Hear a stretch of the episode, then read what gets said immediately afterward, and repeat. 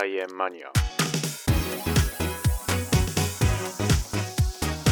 こんにちはレンです。菜園マニアはあらゆる分野のゲストを招きディープでマニアな話を届けるポッドキャストです。今回のゲストはポッドキャスト奏でる細胞からタツさんです。よろしくお願いします。よろしくお願いします。はい今日は科学系ポッドキャストつながりっていうことで奏でる細胞っていう音楽と科学のポッドキャストってこれ最初見つけた時めっちゃ面白いなと思ったんですけどまあその番組からゲストとして来てくれましたじゃあ最初に自己紹介お願いしますあありがとうございますもう本当嬉しいですこの番組に呼んでいただけるなんてもう本当光栄です、えー、僕はですね、えーと、科学教室の先生タツとしてねえー、指揮者カルロスと一緒にですね、アメリカのインディアナから配信してます。奏でる細胞をやっているタツと言います。よろしくお願いします。よろしくお願いします。はい、そうですね。今、しれっともう指揮者とか カルロスさんの名前が出ましたけど、はい。なかなかないと思うんですよね、この組み合わせ。いや、そうなんですよね。研究者と指揮者。はい。ないですよね。そうですね。僕、あの、研究というか、科学者というか、僕、一応科学教室の先生なんですけど、まあ、研究もやってるんですけど、はい、えっと、いろんなね、分野を超えた人たちと話すのが好きで、そういった研究者の方々と話をいろいろしてたんですけど、うんうん、もう、ついに音楽と繋がりたいな、みたいな。で、細胞の研究をしてて、細胞の、なんか響き合う細胞を見たんですよね。それがオーケストラみたいだなと思って音楽を学び直したいと思って、カロスさんに声をかけて10ヶ月限定でっていうことで、だったら OK ですって言われたんですよ。じゃあ、やったと思って。いや、おしゃれですよね、動機が。え、でも10ヶ月、今もう7月、8ヶ月ぐらいですか？そうですね。えっ、ー、と、一応6月、7月ですかね、本格的にスタートしたのは。だから4月までと思ってるんですよね。あ、そうなんですね。まあ、そこから先は、はいまあ、まだわかんないっていう。そこから先は多分僕の個人活動になっていくんだと思うんですけど、はい、それまで素晴らしい相方がいるので楽しんでいこうという感じですね。はい。これ、ぜひこれ聞いてる人も聞きに行ってみてほしいんですけど、あの、以前、ポッドキャスト、違う、科学系ポッドキャストの日の企画みたいなやつで参加してもらって、はい、僕それで多分最初に知ったと思うんですけど、はいなんか細胞共生説をなんか漫才で紹介しますって言ってて そうですね。きあそれの企画段階からいろいろ配信されてて、まあ、なかなかない切り口、なんかすごい 面白いこと考えるなと思って聞いてたんですけど、それがカルロスさんがすごいやりたいっていうか、熱量ありましたよね。はい、いや、あれ大きかった。僕たちは、あの、うん、レンさんの番組聞いてたんですよ。で、えっと、はい、カルロスさんの方からね、こう、音にすごいやっぱ敏感なんで、その、うんうん、サイエントークは素晴らしいと言ってきて。で、オープニングがダメだって言われたんですよ、僕はね。だから、サイエントークのオープニングあの、ページをめくる音がして、で、水の音が流れて、綺麗な音楽とともに、サイ、ね、サイエントークってね、ああのオープニングが素晴らしいと。最初の10秒で心を持っていく、あのオープニングだというふうに言われて、えー、で、途中から、あの、もしかしたら僕とかゆりかさんの挨拶とかもサイエントークをかなり意識してることが、あの、多分カルロスさんに言われた、あの、そうですね、細胞共生説のあたりで、振り返りで言われたんですけど、はい、そう。そこからちょっとオープニングを変えたりとか、音楽にもこだわったりとかしてるんで。いや、あの、あの部分褒められたの初めてですけど。あ、そうですか。まあ僕らもあれいろいろ試行錯誤というか、はい、やっぱり最初って気分変わるじゃないですか、オープニングみたいな。あれめっちゃ綺麗ですよ。あの、水の音とか流れるとことか。すごい、そこまで聞いてくれてるのはなんか嬉しいですね。いや気づくかは気づかないかぐらいで入れてるつもりだったんで。いや、もうあそこはね、絶賛してましたよ、二人で。そうなんだ。サイエントークのオープニングは素敵だと。今また新しいオープニング今作ってて、はい。ちょっとリニューアルしよっかなって思って、最近曲を作ったりとかやり始めたんですけど、僕も。ああ、曲作り楽しいですよね。面白いっすよね。やっぱレンさんもそのタイプなんですね。僕もともと音楽やってて、はい。ずっとピアノをやってたんですよね。で、そこからバンドやったりみたいな、いろいろやってたんで。なるほど、ピアノまでは知ってたんですけど、多分バンドやってただろうなというか、編集の仕方とかも、僕ね、あの、インディーズでちょっと CD とか出してたことがあって、その音楽。ええー、すごい。はい、ちょっと某、某バンドの某ドラムをやってたんですけど。あ、ドラム？はい。編集とかを見てて、あとは、録音のやっぱり一つ一つ音を取るじゃないですか。うんうん、うん、で、重ねて編集するみたいなのも見てて、なんかああいう活動、あの時のなんか楽しかった活動がどうしてもあって、はい、ポッドキャストってそれちょっと、こう、呼び起こされません？わかりますね。結構音楽に近いですよね。そうですね。はい。いろんなところで僕も言ってますけど。はい。セッション感もあるし、実際音楽をつけたりもするし、すごい音楽的要素が、うん、なんか音楽的な面白さ、昔楽しんでた時を刺激されるなと思って。あわかります。思いましたね。はい。それももうなんか番組聞いててやっぱ感じましたね、すごくなんか。ああ、そうなんだ。それ伝わってるのはすごい嬉しいな。だから、レンさんも科学とやっぱ音楽のこう融合の人なんだなと思って。やっぱ生物とリズムってすごいやっぱ密接だなって僕も感じる場面が結構あって、最近昔、すっごい昔の地球のこととかを調べたときに、あの、ストロマトライトっていう、はい、あの、シアノバクテリアのなんか死骸みたいなやつがあるんですけど、はい、なんかあれが昼になったら上に出てきて、夜になったら固まってみたいな感じだったかな。なんかそういうサイクルがあって、はい、で、それが地層とかに残ってて、えー、面白いですね。すごいあの、綺麗なしましまみたいになるんですよ。なんかすごいリズムを刻んで増えたり減ったりするみたいな。サーカディアンリズムの方ですね。はいはい。いやまあサーカディアンリズムもリズムじゃないですか。なんか、はい。みたいのが、で、それから、あ、この時期は地球にめちゃくちゃ酸素少なかったんだな、多かったんだなとかが、そのリズムの周期からすごい分かったりするみたいなのを、はい、確かなんかで見て、うわ、素晴らしい。そんな昔の細胞とか、最近のリズムみたいなやつで、僕ら昔の情報知れるの面白いなと思って。うわ、それ面白いですね。はい。生き物とリズムって結構いろいろあるかなって思いますね。僕らが今生きてる体もそうだし、はい、死んでもなおそこに残ってるリズムみたいな。そうですね。はい。とかいろいろありそうだなって思いました。まあ年輪も言ってみればリズムみたいなもんですからね。木の年輪ね。そうですね。年輪もそうですよね。うん、うん、リズムが残ってるわけですからね。はい。だから化石もそういうふうに残るんですね。うん。いやそれ面白いです。昆虫とかの研究で、こう昼間こう好きな温度と、はい、えっ、と、はい、えっ、と朝、夜、えー、好きな温度がちょっと違うらしくて、こう、縦に試験管みたいなやつに上を高温にして下を低温みたいな感じでこう温度をこうグラジエントかけておくと、はい、昼はこう少し上に上がってきて高い温度を好んで、夜は下がってて低い温度を好んでみたいな研究もあって、だから、そのバクテリアの段階でその表に出てきたり下がったりっていうのを聞いたときに、うん、あ、それをやっぱ昆虫のレベルでもやってるってことは、やっぱ僕たちも、こう昼間の活動するときのなんか心地いい温度と、こう夜に寝るときの心地いい温度、ちょっと違うじゃないですか。はいはいはいはい、違います、ね、これもサーカディアンリズムの研究なんですけど、いいですよね。うん、で、僕たちがやってるのメタボリズムで、メタボリズムのリズムって別に、この調節のリズムじゃないんですけど、本来の意味でね。で、僕はメタボリズムも、そう、リズムだと思ってて、サーカディアンリズム、はい、メタボリズム、だから命のリズムってレンサーが今言ってくれて、この、今の話聞けたの本当嬉しかったです。僕ね。うん、引き込まれました。さすがです。いや、すごい、やっぱり、はい、いや、リズムだなってやっぱ感じる。パッと浮かぶのはやっぱ心拍音とかですけど。はい。いろんなとこにやっぱリズムって隠れてるから、面白い。いです。うん、はい。そしてレンさんがミュージシャンでもあるっていうのがやっぱ嬉しい。いや、なんか、物理学者弦楽器やりがちみたいな話を前聞いて、はい、でも結構研究者で僕の周りも音楽やってる人とかもいて、はい、割といるんですよね。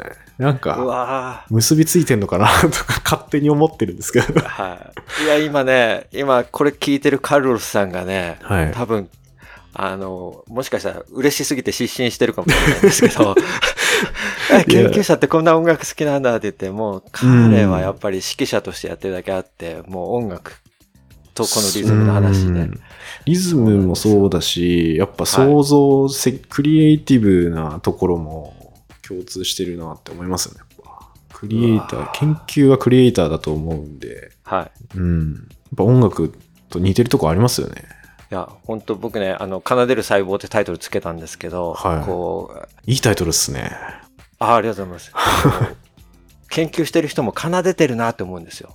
で、本当にその研究に対してのこう情熱とかがこう伝わってくるときって、やっぱ中のリズムとか情熱とか、そこの本質にこう迫ってる時って、やっぱりその生物にちゃんと耳を傾けてるんで、はい。それを僕たちに伝えてくれるところで、なんか細胞の声とか、研究対象の声をね、代弁してくれてるミュージシャンみたいな感じに感じるんですね。で、レンさんの、レンさんの発信は毎回持ってます、僕。いつもレンさんの面白い話っていうか、はい、こう興味深い話。あの、笑い、大笑いって感じじゃないかもしれないですけど、はい、深くその世界に入ってって、うん、本質の声が聞けた時に、うわ、レンさん奏でてるって僕思って うわ、今日もレンさん奏でてるって。で、エマさん、エマさんもすごいこう科学に対しての、はいはい、なんていうんですかね、知識が深い方で、理解度高いじゃないですか。いや、高いと思いますよ。響き合ってるこのハーモニーがもう、うわ、レンさん、エマさん、奏でてる今日って思って、うわ、奏でてるなーって、こう、あの、僕が、あの、海の向こうで、こう、のたうち回ってんのを、アメリカで。想像してください。はい、そうです、そうです。嬉しいな。二人が奏でてると思って、はい、やってますね。だから、サイエントークは、あの、レンさんとエマさんのハーモニーが素晴らしいんですよ。あ、そうか、そうだったのか。奏でてたんだ。ちょっと、奏でてました。これ絶対、は、は、流行られるかわかんないけど、流行らせ、僕らは流行らせたんですああの人、あの人奏でてたなっていうさ。今日奏でてるなみたいな感想来たら面白いですよね。はい。で、まあ、今回はそんなタツさんに来てもらって、まあ、実際に科学教室の先生、そして、まあ、ちょっと研究もやってるっていうことで、まあ、サイエンマニアらしくというか、まあ、はい、マニアックだけど、まあ、わかりやすい感じで、ちょっと今日お話ししていただけるってことなんで、はい、非常に楽しみにしてます、はい。よろしくお願いします。僕の、じゃあ、あの、科学への興味ってところを、うんうん、遡っていくとですね、もう子供の時からやっぱり、あの、外で遊んだり生物に触れ合うのが好きだったんですけど、うんうん、あの、恐竜にはまりまして。お恐竜。で、はい、恐竜の化石とかそういうのにすごい子供時代に憧れたというか。いいっすよね、恐竜。はい、アメリカ生まれなんですけど、あの、親がですね、その、やっぱ博物館とかに連れてってくれた時に、やっぱ博物館のその、ね、恐竜の存在ってでかいじゃないですか。うんうんうん。それで、その恐竜の興味を持ってたんですけど、大学、それはまあ本当にきっかけなんですけど、大学に入った時にね、恐竜の潮流進化説がすごく出てきた時代で、羽毛恐竜の化石とかが見つかって、ああ、はいはいはい。で、恐竜が鳥類に進化しただろうと。絶滅していなかった鳥類に鳥として残ったんだっていう説が出た時にも心が躍ってて。で、えっ、ー、と、僕農学部なんですけど、農学部に入った時にいろんな研究室があって、はい、こう牛の研究とか、まあ、水産学とか、まあ、生化学とかいろいろあるじゃないですか。で僕は鶏の研究をしている先生がいて、これ鳥の研究をすれば、こう、少なくとも恐竜のですね、エネルギー代謝みたいなやつの、はい、その、ね、えっ、ー、と、高温動物なのか、低温動物なのかみたいな、なるほど。疑問もちっちゃい時からあったので、どっちか分かってないとかいうのがあったんで、まあ、鳥研究すれば大体分かるんじゃないのっていうのがあのきっかけで、鳥が人の2倍から3倍の高血糖で血糖値が高いんですよ、めちゃめちゃ。へえ、面白いな。で、それを研究してる先生がいて、そこで、あの、インスリンと、そのインスリン受容体ですかね。はいはいはい。はい。で、それに伴ってこうグルコースを輸送して血糖値の調節をするようなタンパク質の研究を始めて、で、それで博士を取りました。ええー、なんか恐竜からそこ繋がるのめっちゃ面白いですね。なぜ鳥は高血糖で生きていけるのか。で、なぜ鳥は高血糖でも、こう、日本、人間みたいに病気にならないのかっていうところをすごい疑問に思って。うん。特殊なんですかね、鶏とかって。あの、以前、鶏の話してくれた方いて、はい、聞きました。聞きました。あ、聞きました。あの、線球細胞っていう。そう、赤血球とかにもね、人だと核がないんですけど、はい、鳥は核があったりとか、いろんな免疫細胞とか出てくる、えっ、ー、と、サイトカインの種類とかも全然違うんですけど。違うの面白いですよね。うん、うん、似てるところもあるんですけど、違うところも結構あって。で、鶏だけじゃなくて僕は血糖値があれだったんで、鳥類全般を見たら、やっぱ肉食鳥類と穀物を食べる黒食鳥類。ワシとか鷹だとこう、お肉を食べるじゃないですか。はい、で、はい、えっ、と、鳩とかはこうなんか米とか食べてるイメージだと思うんですけど、はい、そうですね。その、ワシとか鷹の方が少し血糖値高いんですよ、肉食の方がね。でも、全般的にどの、あの、鳥類も血糖値が高くて、もうペンギンとかも高いですし。へなので、あ、もう鳥類はもう鳥類として存在するために血糖値が高いんだと思って。で飛ぶことかなと思うと、他に飛ぶ動物って考えるとコウモリがいると思うんですけど、はいはい、まあ、コウモリは、あの、哺乳動物と一緒で血糖値高くないんですね。だから、あ、コウモリは血糖値が高くなくても空を飛べると。ということは、なぜ鳥が高いのかっていうのは、もうちょっと進化的なところなのか、羽毛じゃないのかとか。ええー、なんかすごい面白いな。はい。その進化的なところを考えたりしたんですね。ただ、研究自体は、その高血糖をし紐解いていたところは、インスリンがどう働いているか。インスリンの、人だとインスリンがないとですね、インスリンの機能が落ち落ちてしまうと血糖値が上がって糖尿病になってしまうんですけど。そうですね。鶏はどうだったんだろうというところをやってました。うん。で、一番興奮してたのは、ちょうどね、ドクトカゲのあの唾液から GLP-1 っていう、もう年商2000億円ぐらいの薬が出た頃だったんですよ。ああ、じゃあめっちゃホットな時期だったんですか？そうで、毒トカゲの唾液から糖尿病の薬が出るのであれば、うん、この高血糖の鶏を研究すれば、同じようにすごい薬が作れるかもしれないと思って。確かに確かに、その鶏にめちゃくちゃ高血糖でも大丈夫になるような何かが入ってたりして、それ取り出せば、みたいな。夢ありますね。そう、だから、あ、この鳥の謎を解けば、人に応用できるっていうふうに、一番こう、頭の中で妄想を広げて研究してましたね。ええー、妄想力ですよね、研究って。まあ確かになんか、いろんな動物調べるのとかも、何か人の体でも使えるんじゃないかとか、結構連想ゲームみたいなのやりますよね、絶対。で、実際インスリンがまあ、なんかこれ大事なんですかね。えっとですね、鶏で僕が最初衝撃を受けたのは、はい、膵臓を、あの、切除って言うんですけど、膵臓を取り払ってしまう実験があるんですね。うんうんうんそうすると、人の場合、こう、膵臓って、インスリンが血糖値を下げる。グルカゴンが血糖値を上げるっていうふうに、拮抗作業って言うんですけど、はいはい、血糖値を上げる方のインスリン。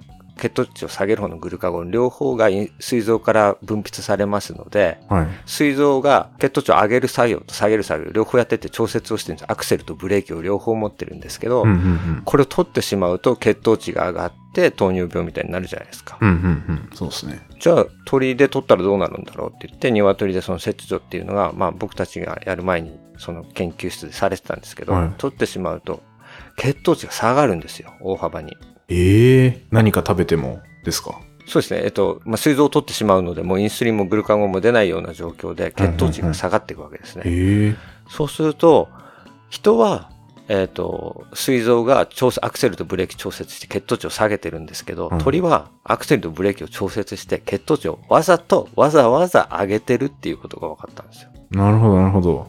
そうすると、やっぱり高く保つってことが有利なんでしょうねってことが分かりますよね。うん、なんか理由あるってことですもんね。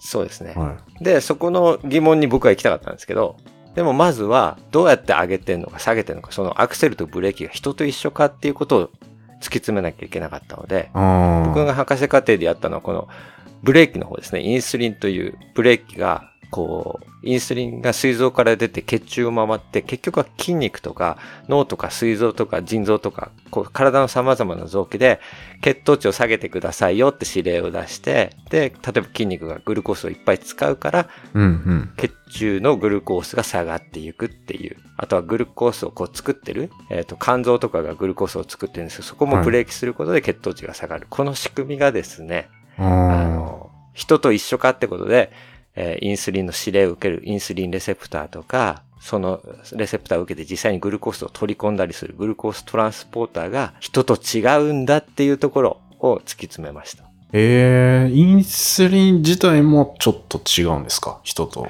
鳥で。そうですね。えっ、ー、と、構造自体はそんなに大きくは変わらないんですけど、豚と人のインスリンって形が似てて。なんか昔の治療薬というかインスリンが使われたのってそういう他の動物のやつ使ってとかありますよね。その通りです。その通りです。去年がね、100周年だったんですよ。人類が初めてインスリンを作ってから。ああ、なんかニュースで見ましたね、それ。そうそう。はいはい、だから、あの、インスリンにね、着目されて、最初の製剤を作ったのが僕がいるインディアナなので。ええー、あ、そうなんだ。あの、そのインスリン、そうなんですよ。そこのところで、インスリンがね、あの、初めて作られた、はい、製剤化されたところですね。ええー、すげえ。そこに僕が来れたので、はい。不思議なインスリンのなんか運命に導かれて僕ここ来てますね。確かに えー、でもその、相手方ってなるとまた話違いますよね。多分、インスリンもちょっと違うし、はい、それを受け取る側の形もちょっと違う。そうですね。一番僕がびっくりしたのは、はい、人だとインスリンで、えっ、ー、と、グルット4っていうね、インスリンが動いた時だけ、うん、あの高まった時だけグルコースをこう輸送する、あの筋肉と脂肪に出ている遺伝子、タンパク質があるんですけど、はい、これはインスリンの機能の中心って言われてるグルコーストランスポーターなんですけど、グルコース輸送体。はいはい、このタンパク質はですね、鶏でなかったんですよ。で、ゲノム全部で調べてもなくて、鶏にはないという論文が、まあ僕の一番大きな論文かもしれないです。博士課程の。えー、じゃあ、はい、また違うタイプのそのグルコーストランスポーターがメインみたいな。そうですね。人だと、あの、インスリンで働くタイプのグルコーストランスポーターじゃない、グルコーストランスポーターの1とか3がね、あの、インスリンに反応して取り込みを行っている。だから、まあ、ゆっくりだけど、あの、人ほど感受性は高くないけど、インスリンの反応はちゃんとアクセルと、あ、ブレーキとしてね、機能してますよというのが僕の論文でしたね。へえ、すごいな、それ。はい、全然違うんですね、でも。そうなんですよ。えっ、ー、と、多分前のサイマニアの時のゲストさんもお話しされてたと思うんですけど、遺伝子的に見ると、はい、そのなんか60%ぐらいの相動性で、うんうんうん、だから、なんですか、インスリンにに動かないようなタイプのグルコーストランスポーターなんですけど、人と完全に一緒かっていうと、だいぶ形が違うので。ああ、もう形が違うんだ、はい。ストラクチャー的にはですね、それでもね、まあ、専門家からあの教えてもらうと、いや、これほとんど形一緒ですよって。もう同じものって考えていいですね。まあ、遺伝子側の研究の人とやっぱタンパク質側の研究の人の、あの、研究の方で全然印象違うんですよね。この同じもの見ても、なんか形が似てれば、中の遺伝子が違くても形近かったりするじゃないですか。はい、はい、はいはいありますよね。このアミノ酸が表面出ててとか。そうなんですよ。遺伝子的に見ると両生類に近いなって。鶏の、例えばトランスポーターとか両生類に近いなと思って。で、その時にもう魚とかまで行っちゃうんです。魚の、じゃあ、あ、グルッド4どうなんだろうと思うんですけど、魚はグルッド4ちゃんと出てて、で、あの、養殖とかで、そう、魚をね、あの、栄養たくさんあげすぎちゃうと、ちゃんと糖尿病になって。あ、そうなんだ。はい、トランスポーターでこのグルッド4出てて、そして糖尿病になるんだ。なるほど、と思います。で、人と似たような感じで糖尿病になるんだ。はい、はい。鶏はこれがなくて、しかも糖尿病にならない。ずっと高血、あ、糖尿病にならないって言ったらおかしいですね。血糖値は高いけど、うんうんうん、その尿から糖が出てしまうような症状にはならない。高くても生き続けてられる。え、でも、魚で持ってるってことは、だからもともと持ってたやつが鳥だとなぜかなくなってるみたいな考え方ですかね。そうですね。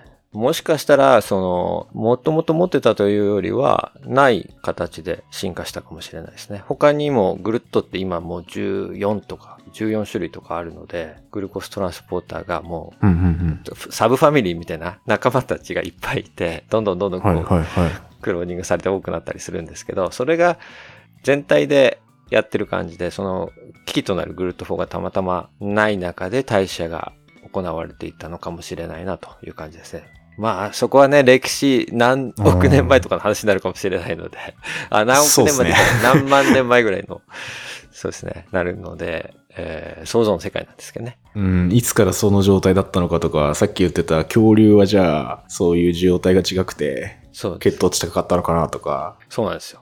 え、それって分かってるんですか？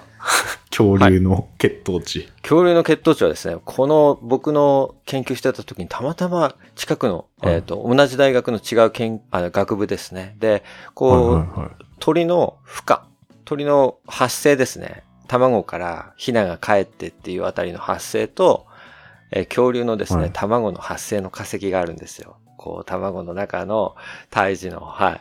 あれがですね、非常にリンクしてるっていうような論文が出て、やっぱりその羽毛恐竜に関しては鳥と近かったんじゃないかってことなので、まあ予想ですよ。まあそうっすね。確かめられないっすよね。多分多分恐竜も、えー、鳥と同じように高温動物で、そして、えー、高血糖だったんじゃないか。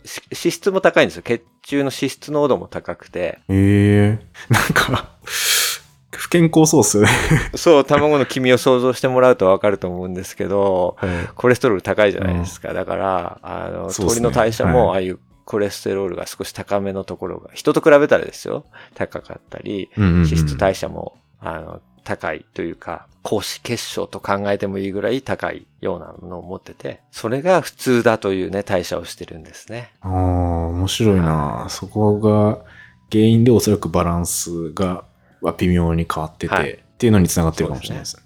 こう面白いの、その当時その鳥の研究者としてダチョウの研究で非常に有名な方とペンギンで有名な先生と、あと僕らの先生、あ、僕らの先生って言っちゃうとちょっと特定人物になっちゃうんですけど、まあある鶏の研究者が、それぞれね、あの、年齢を重ねていくとともにその研究対象の動物と顔が似てくるっていうね。その当時ダチョウの先生とかね、ほんとダチョウの顔というか動き、だから僕らってその、こう、動き、はい、その研動きはやばい。急にね、のめり込むとその動物への愛がこう増えていって、そちらに近づいていくような印象がありましたね。まあ、ペット飼ったら煮るとか言いますもんね。これ牛とか豚とかネズミの研究者だとそこまでいかないんですけど、鳥の研究者に関してはなぜかそういう傾向を感じましたね、僕は。面白いな、それ。もともとちょっと似てるところがあるから研究したくなるのか、はい、後から煮るのか。いや、これね、後から似てくるようなね、印象ですね。やっぱその研究対象を見て、その研究対象にこうのめり込んで似てくるのか。はい、ええー、面白いなそその人の顔めっちゃ見てみたいなと思いますけど。はい。こそっとシェアします。多分何も言わなくても、あ、この人がダチョウなんだなとかわかるぐらいかもしれないですね。ペン、ペンギンに似てる人が見たことないですけど、ね。いやいやいや。すごいですよ、なんか、あの。そうなんだ。ちょっとこっそり教えてください、はい、後で。そうなんですよ。で、それで僕は、あの、そこから、あの、糖尿病の研究ですね。やっぱり、そこで鳥から教えてもらった、教えていただいたって言った方がいいですかね。素晴らしい世界があって、血糖調節の世界があって、それをね、やっぱり人に活かしたいなっていう気持ちもあり、あと海外に挑戦したいっていう気持ちがあって、えー、29歳の時にアメリカに移りますね。その前に少しだけ心臓研究を行って、その時に、あの、メカノ、はい、メカノセンシングって言うんですけど、こう、リズムをこうキープして、こう心臓がね、拍動する筋肉、心心臓の筋肉のリズムとかの研究を少ししまして、こう力が加わった細胞って、こういう、なんていう、情報伝達をするんだっていうような研究をして、で、それから糖尿病の世界に行くんですけど、そこでインスリン研究をしていくときに、インスリンってこうリズムを刻みながら分泌されてるんですね。へえ、それはもう細胞レベルで。そうですね。あの、カルシウムって聞くと骨とかをイメージしてしまうと思うんですけど、僕はカルシウムの情報を見てるんですけど、はい、カルシウムイオンっていう形で、えっと、細胞の中にあるカルシウムイオンが高まると、こう、膜のところから、こう、インスリンの袋みたいなのがこう破れて開口放出って言うんですけど、インスリンがじわーっとこう放出されるんですね。僕たちがご飯を食べた時に、膵臓、まあ、血中のグルコースが上がって、グルコースが上がったのを膵臓が感知して、膵臓はそこでカルシウムイオンを高めるから、インスリンがじわーっとこう出されて、僕らの血糖値って下がっていくんですけど、そのカルシウムが上がるイメージって、ご飯食べた後に、なんか一定にこう、0から100みたいにぐわーって上がっていくっていうイメージを持たれると思うんですよ。そだからインスリンがじわっと出るみたいな。でも0から100に一気に行くんじ、行くのは、本当に最初の10分間ぐらいなんですね。あの、倍地中でやると。10分で上がって、そこから波を打ちます。下がって、1分2分ぐらいのサイクルで、カルシウムがバーって上がって落ちてで、蛍光シグナルっていうか、光るような、あの、カルシウムセンサーを使ってるんですけど、それで見ると、クリスマスツリーの点滅のような。へで、カルシウムが上がってさ消えて、カルシウムがパッと上がって消えてを、1分間ピカピカ、1分間光って1分間閉じてをピカピカピカピカやるような、えー、カルシウムの連動が起きます。面白いですね。だから、よく多分こういうのって、イオンが行き来するのって、はいよく平行みたいな。はい。やっぱ体ってバランス取りたがるじゃないですか。あ、そうです、ね。行き過ぎてもダメだし、減りすぎてもダメみたいな状態をあ、もうまさにその通りです。結構キープするのが生物なのかなっていうイメージは持ってて。そうだと思います。だから、逆にリズムないと難しいのかもしれないですよね。あ、そうですね。でって。このリズムを刻みながらこう上がってって、リズムを刻みながら下がっていくっていうようなイメージですよね。うんうんうん。ただなんかこの、この膵臓のカルシウムに関しては本当にこう上がって下がって上がって下がってをこう繰り返して、で、その点滅がインスリンをじわじわじわじわこう放出させていく感じなんですよ。はあ、それ視覚情報で見れるのめっちゃ楽しいですね。そうなんです。クリスマスツリーみたいなって言いましたけど。はい。で、面白いのが、僕が今夢中になってるのが、この膵臓のベータ細胞っていうか、ランゲルハンス島っていう島って呼ばれてるんですけど、染めるとそこだけ点みたいに染まるんですけど、はい、その細胞がですね、200からまあ300個。大きいものだともうもっともっと多いんですけど、平均すると200から300個の細胞が集まって、こう、野球のボールとかサッカーのボールみたいな形をしてるんですけど、この中の細胞がみんな強調して、一緒にボート漕ぎのように、強調してカルシウムがドーンって上がって、下がって、上がって下がってっていうのを、こう、みんながね、ボート漕ぎって言いましたけど、強調してやるんですね。へえ。そう、リーダー細胞って言うんですけど、そのシグナルをこう調節してるペースメーカーみたいなのが、あの、心臓の細胞だとペースメーカーっていう細胞がいて、みんなに一緒に今だよ、今一緒にカルシウム上げるよ、今下げるよってやるから、あの、このリズムが非常に綺麗にね、拍動がキープされるじゃないですか。はいはいはい、それと同じように、インスリンの分泌も、あの、その、ベータ細胞とアルファ細胞とガンマ細胞っていういろんな種類の細胞がたくさん混ざってるんですけど、うんうん、そういった中に、あの、リーダー細胞、ハブ細胞って呼ばれてる細胞があって、全員を、全部をこううまく統率してるみたいな感じで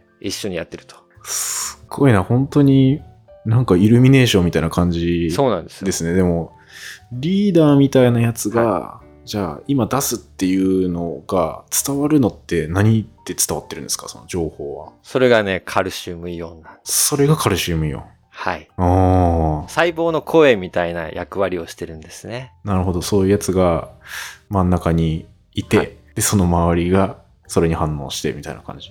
真ん中かどうかがすごい、すごいいい質問な、いい視点なんですけど。あ、そうですか。どうもね、はい、あの、実際、そのリーダー細胞を突き止めようとするとですね、なかなか見つけられなくて、うんうん、いるだろうなっていうことはあるんですけど、どうも入れ替わってるみたいなんですね。ええー、あ、そっか。タイミングによって違う。そうですね。リーダー細胞が、その、こう、みんなをリードするのって結構エネルギーを使うみたいで、だから、疲れたら次の、次にこう、敏感な、グルコースの変化に敏感な細胞が取って変わるみたいな感じで。はい、ええー、もしかしたら常に入れ替わってるかもしれないというような話で、だからリーダー細胞がいるって大きな論文出たの2015年ぐらいなんですけど、そこから、えっ、ー、と、はいはい、いないんじゃないかっていう議論が出て、学会中で揉めてて、で、でもいるっぽいしなっていう話になって、入れ替わりが早いのかもしれないと。はい。12時間ぐらいで入れ替わるっていう情報が最近で出たりもしたんですけど。はい。結構確かに、それ何時間のレベルで変わっちゃうんですね、はい。そうなんですよ。で、いないって言ってる人たちに対する批判はですね、パッチクランプって言って、はい、そのリーダー細胞に、こう、その細胞だけをこう掴み取るというか、棒みたいなのを当てて、そこからシグナルを測定するようなグループがいないって言ってるんですけど、もしかしたら、その、棒を当てるこの技術自体が、膜にどうしても触るんで、触るとリーダー細胞としての機能を失うんじゃないかっていうのが周りからの、あの、話で。だから触ってしまうとリーダーのなんです、資質を失ってしまうので、触らないで、その人たちの、まあ、まあ、議論によると、触らないでリーダーを見つけなきゃいけないっていうと、まあ、技術的な問題よね。いや、難しそうですね。うん。触らない方のグループは、あの、リーダー細胞を見つけたら、あの、ライトで、光でそこだけ活性化させて、その細胞を壊すと、リーダーがいなくなって少しこう、シグナルが、全体的な統率が取れなくなると。っていうのも、糖尿病だとこの統率が取れてないんですよ。あ、そうなんだ。じゃあやっぱ大事なんだ、そのリズムが。ですね。面白いのが、はい、意外と糖尿病の患者さん、僕、人の細胞を研究できるので、人とマウスと、あの、はい、培養細胞全部使ってやってるんですけど、人の糖尿病の細胞を見ると、一個一個の細胞がインスリン分泌まだできる能力持ってたりするんですよ。だけど、この統率が取れてないから、うまくインスリンを分泌できなかったりするんですね。ああ、じゃあ、いいリーダーがいないと、やっぱ活躍できないみたいな。そうですね。リーダーが、なのか、もう、その、カルシウムっていうのはリーダーだけじゃなくてみんなでの情報伝達なんで、みんながうまくコミュニケーションを取れてないチームは、なるほど。組織みたいな話だから、はい。それぞれの能力があっても、全体として 一緒に今高める時だよって言っても高まらないっていうね、人間みたいですよね。細胞はやっぱりこう人間の。会社みたいですね。はい。人間関係のようなものを教えてくれますね。生き物ってロボットじゃないんだよって。えー、こうちゃんと小さな細胞同士集めても個性があって。で、協調しようとみんなしてるけど、環境が悪くなってしまうと協調もできない。仲良くしていこうみたいな。そっか、リーダーがいなくなって、その次のリーダーがすぐ出てくるのかどうかとかも大事ですよね、きっと。そうですね。乱れて、またすぐまとめ上げるやつが出てきたら、別に、その病気みたいなことにもしかしたらならないかもしれないし。はい、そうなんですよ。だこれもね、同じような細胞で。で、しかも、最近はこれをね、昔は、昔っていうかずっとやられてきてるのは、体の外に取り出して、そして、あの、顕微鏡の上で測定してたんですけど、僕最近は、その、もうマウスのあの、お腹の中の膵臓をダイレクトで生きたまま麻酔をかけて眠ってるような、あの、マウスの、えこの細胞の強調、リズムを見てるんですね。可視化してるんですね。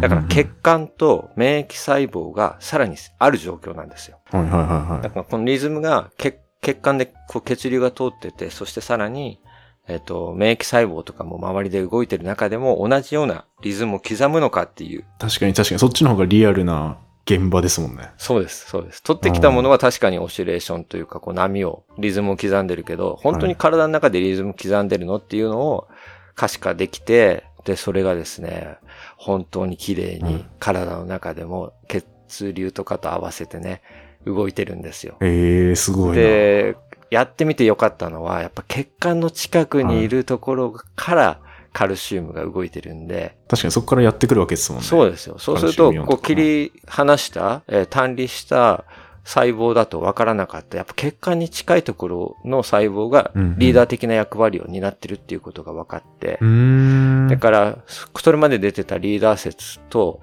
もあるけど、実質的には血管に触れやすいところからシグナルが来るので、そことのやりとり、他の細胞とのまた協調っていうところ、血管に関わ、のあたりにあるカルシウムを感知する細胞もいるんですけど、そことのこう、関わり合いも大事なんじゃないかなっていうことが見えてきましたね。ああ、めちゃくちゃ面白いな。だから、試験科の中だけじゃわかんないですもんね、それ。そうなんですよ。だから、僕たちあの漫才で 細胞になったりしてますけど、その実際、シャーレの上に乗ってる細胞が本当にじゃあ体の中に戻したら同じ動きするのっていうことで、細胞の中、はい、単離した中だと、あの、本当に僕とカルロスさんが細胞になったら僕とカルロスさんだけが二人の関係ですけど、はい、あの、体に戻すと、もう免疫細胞もあれば血流の中に乗ってる細胞もやってきて、もっといろんな役割をしなきゃいけないし、いろんな人たちとこう関わっていかなきゃいけないので、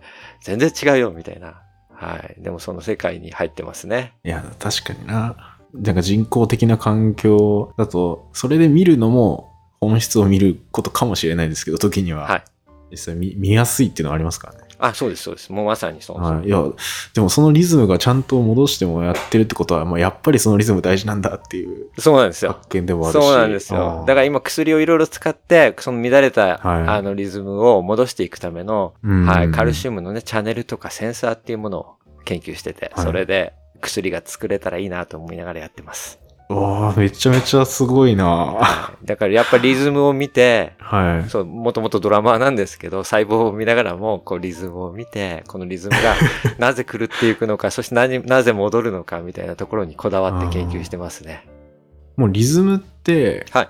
基本的にはもう、大体一緒なんですか？その、場所というか、細胞によって全然違ったりするんですか？その通りです。はい。一人一人のリズムが違うように、その人によって違うとかもありそう、ありますね。はい。もう僕らその最初は培養、こう単離した細胞をですね、培養する条件ですね。あの、はい、ちゃんとグルコース低いところで飼ってて、20、その取る時にですね、細胞にストレスかかってしまうので、24時間待って細胞のストレスを取ってあげるようなのがあるんですけど、綺麗なね、うん、その波を見るためには、2日間とか、ゆっくりこう、回復させてあげないと見れないっていうようなことも分かって、あとその時に培地中に入ってる栄養がありすぎてもダメですし、なさすぎてもダメみたいなことで、そうなんですよ。非常にね、デリケートなんですね。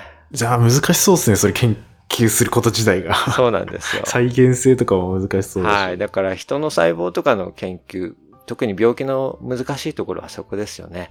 あの、一人一人が違うので、うんあの、取ってきたもので、例えば薬が効いたとしても、この人には効いたと。この細胞には効いたと。うんうんうん、じゃあ明日の細胞にも効くのかなみたいな、明後日の細胞にも効くのかなっていうと、その辺が難しいところですね。だけど、はい、とはいえ同じ薬で、ある程度の人数をやっぱり救えないといけないっていうのもあるし。そうなんですよ。うん、だから、だから研究者ってこう同じことの繰り返しみたいな時間が多くて、で、今日の細胞の声をまた聞こうかなと思って、こう、顕微鏡を毎朝つける感じですね。すごいなんか、ポエミーでいいっすね、それ。そうです。今日はどうかなみたいな、はい。でも本当にそのリズム狂ってたら、なんかもしかしたらおかしいのかもしれないってなるわけですもんね。そうですね。うん、だから、研究ってやっぱりこう、なんですか、その対象に耳を傾けるっていうことだと思うんですよ。うんうん、だから僕は、うんうんうん、はい、顕微鏡をつけるときに今日も細胞の声を聞こうとか、今日はどうかなとか、はい。ポッドキャストもなんか似てると思いません？こう自分の声を聞いて、今日の体調みたいなのが自分の声から伝わってきたりするじゃないですか。あめちゃめちゃわかりますね。あと、こんなこと考えてたんだって、後から声聞いて出てくる時とかあるじゃないですか。はいはい、はい、そんな感じで細胞との向き合い方も今日の細胞どんな感じなのかなって思ってみながら、自分が心の準備ができてないと、せっかく細胞がなんか、あの、面白いことを言ってくれてても、僕の方がこう受け取る、なんていうんですかね。準備ができてなかったり、あのセレンディプティっていうじゃないですか。たまたまこう、ね、はい、起きた、えー、細胞たちが教えてくれる大発見を、はい、僕たちがそれを受け取る準備ができてれば、気づける人は気づけると。そうそう、同じものを見ててもやっぱ変わったりしますもんね。そうなんですよね。そう。あと、はい、この、今この聞いてる声って、多分、はい、なかなか論文とかには載ってこないとこもあるじゃないですか。あ、そう、もうほとんどね。日によってちょっと違うとか、はい。そういうことこそ僕は価値があると思うんですよね。うわ、嬉しい、それ聞けで。本当にそうです。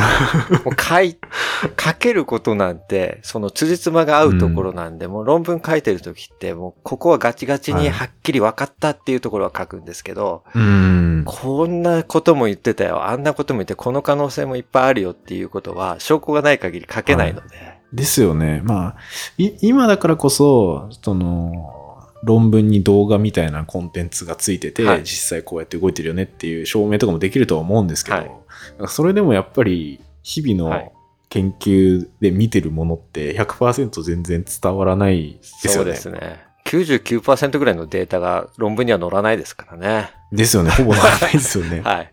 まとめたものだけが載るので、うん、そうですね。はい、ここだけ、あの、わかりやすいところと伝わるところね、本当に大事な原理のところだけになるので、そうですね、うん、もう本当その通りです。いや、だから、ポッドキャストの面白いところっていうと、やっぱそういうのが直接聞けるとか、そうですね。なのかなっていうのは、やっぱ思いますよね。いや、本当そう思いますね。やっぱ、ミュージシャンとかの、例えば CD だって、彼らの音楽活動の中の本当に一部なわけじゃないですか。だから、うんうんうん、あの、ミュージシャンの方々の声を聞いて、その音楽にかけた思いとか、はい、あと雑誌とかでのインタビューとかを読んで、あ、そうの、それが詰まってたんだって思うと感動するじゃないですか。はい、はい、だから、そうですよね。多分、あ、レンさんもそうですね。こうやっていろんな科学者にとか研究者の人たちのお話を聞いたり、いろんな方、ポッドキャスターの方々に聞いても、それは作品を最初聞いてて、はいはい、で、裏話とかを聞くと、やっぱりその世界がガーって深まりますよね。そうなんですよ。なんかもうめっちゃ好きになるんですよね。いろいろ聞いてると。そうですよ、ね、その、それこそ前、鶏のゲストの方とか出た時も、はい、いや、鶏にそんな目を向けたことがなかったと思って。はい。面白い。鶏が血を止めるとか考えたことなかったわ、みたいな、はい、ちょっと新しいことになるとなんかやっぱ見方変わるじゃないですか。そうですね。そうなんですよ。僕、その膵臓のこのシグナルはね、僕鳥研究してた時には見てなかったんですよ。うんうんうんうん。改めて。そこに戻るのも確かに面白いかもしれない。アメリカに来ても15年になるんですけど、そこで改めて鳥を考えると、鳥ってやっぱり完成された生物で、あの形になってきたわけですよね。長い時を超えてね。そこで持ってる秘密みたいなのがやっぱりあって。もちろんね、あの、鶏だけじゃなくて様々な生物、面白い生物いっぱいいるじゃないですか。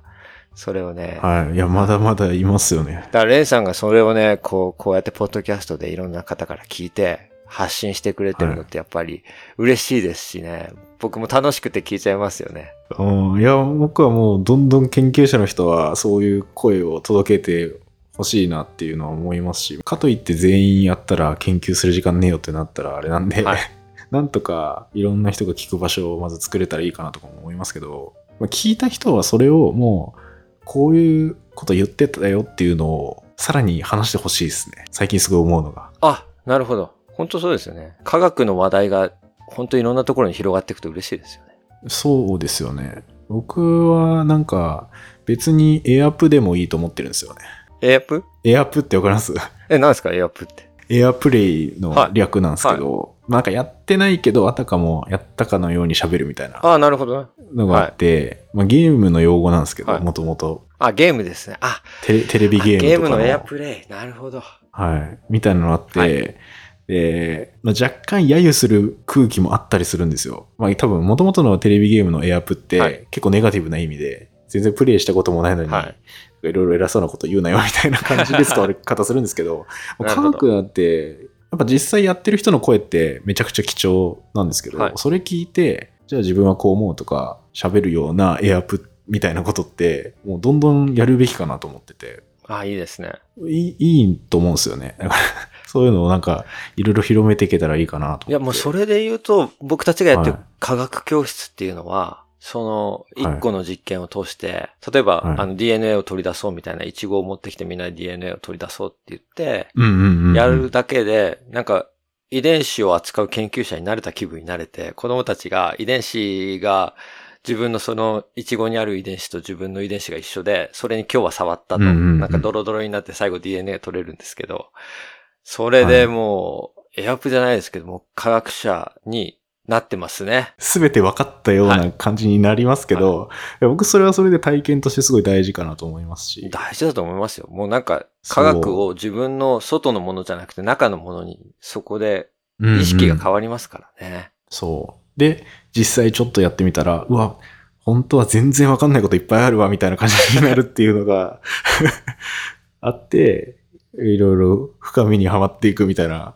感じだと思うんで、でね、なんかもう初心者歓迎みたいな感じであるべきかなってすごい思います。いや、もうほんとどんどんみんなにね、あの、感じてほしいですね、うん。その世界の中に入ってもらって、最高だっていうこの楽しさをね、伝わっていく、この影響が広がっていけば楽しいですよね。ですよね。はい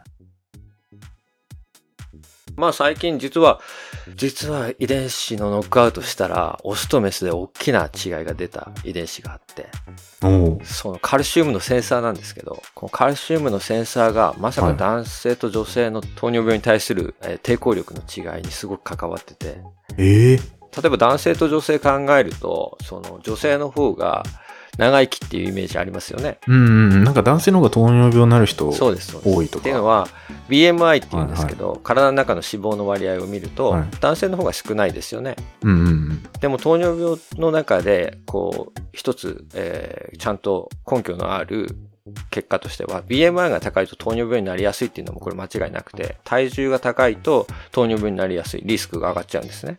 だから適正体重を守りましょうということを、うんうん、まあ、糖尿病の予防としては言うんですけど、BMI って比べると女性の方がだいぶ高いんですよ。男性に比べて。なのに、女性は糖尿病になりにくい。これがなぜなのかっていうのが。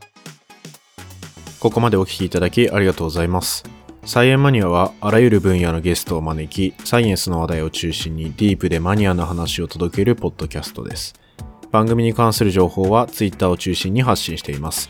感想はハッシュタグサイエンマニアで、また、ポッドキャストのレビューもよろしくお願いします。次回もまたお楽しみに。